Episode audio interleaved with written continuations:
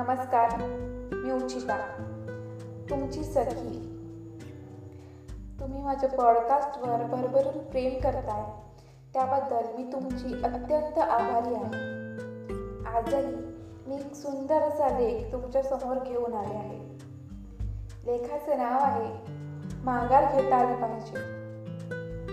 नोकरीत असणारे आपल्या वागण्यालाच प्रमाण मानून अति महत्वाकांक्षेपोटी छोट्या छोट्या आनंदाला मुकतात सेवानिवृत्ती तर अटळ आहे पण मन मात्र निवृत्ती स्वीकारत नाही.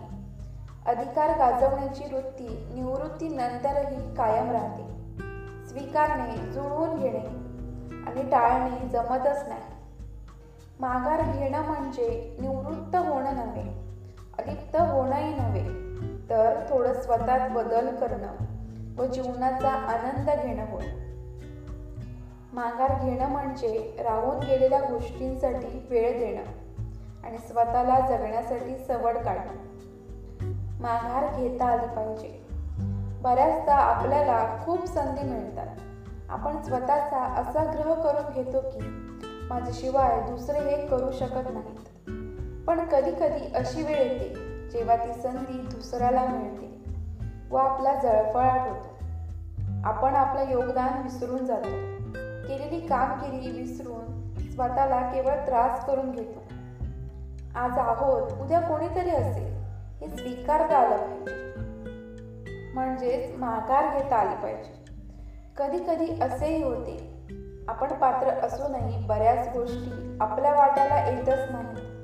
याचा अर्थ असा नाही की आपण त्या व्यक्तीचा द्वेष करायचा. ज्याला ते मिळालं त्याचं कौतुक करता आलं पाहिजे. त्याची रेषा लहान करायची नसते तर आपली रेषा मोठी करायची असते. म्हणजेच माघार घेता आली पाहिजे. माघार घेणं म्हणजे राहून गेलेल्या गोष्टींसाठी वेळ देणं आणि स्वतःला जगण्यासाठी सवड काढणं. माघार घेता आली पाहिजे.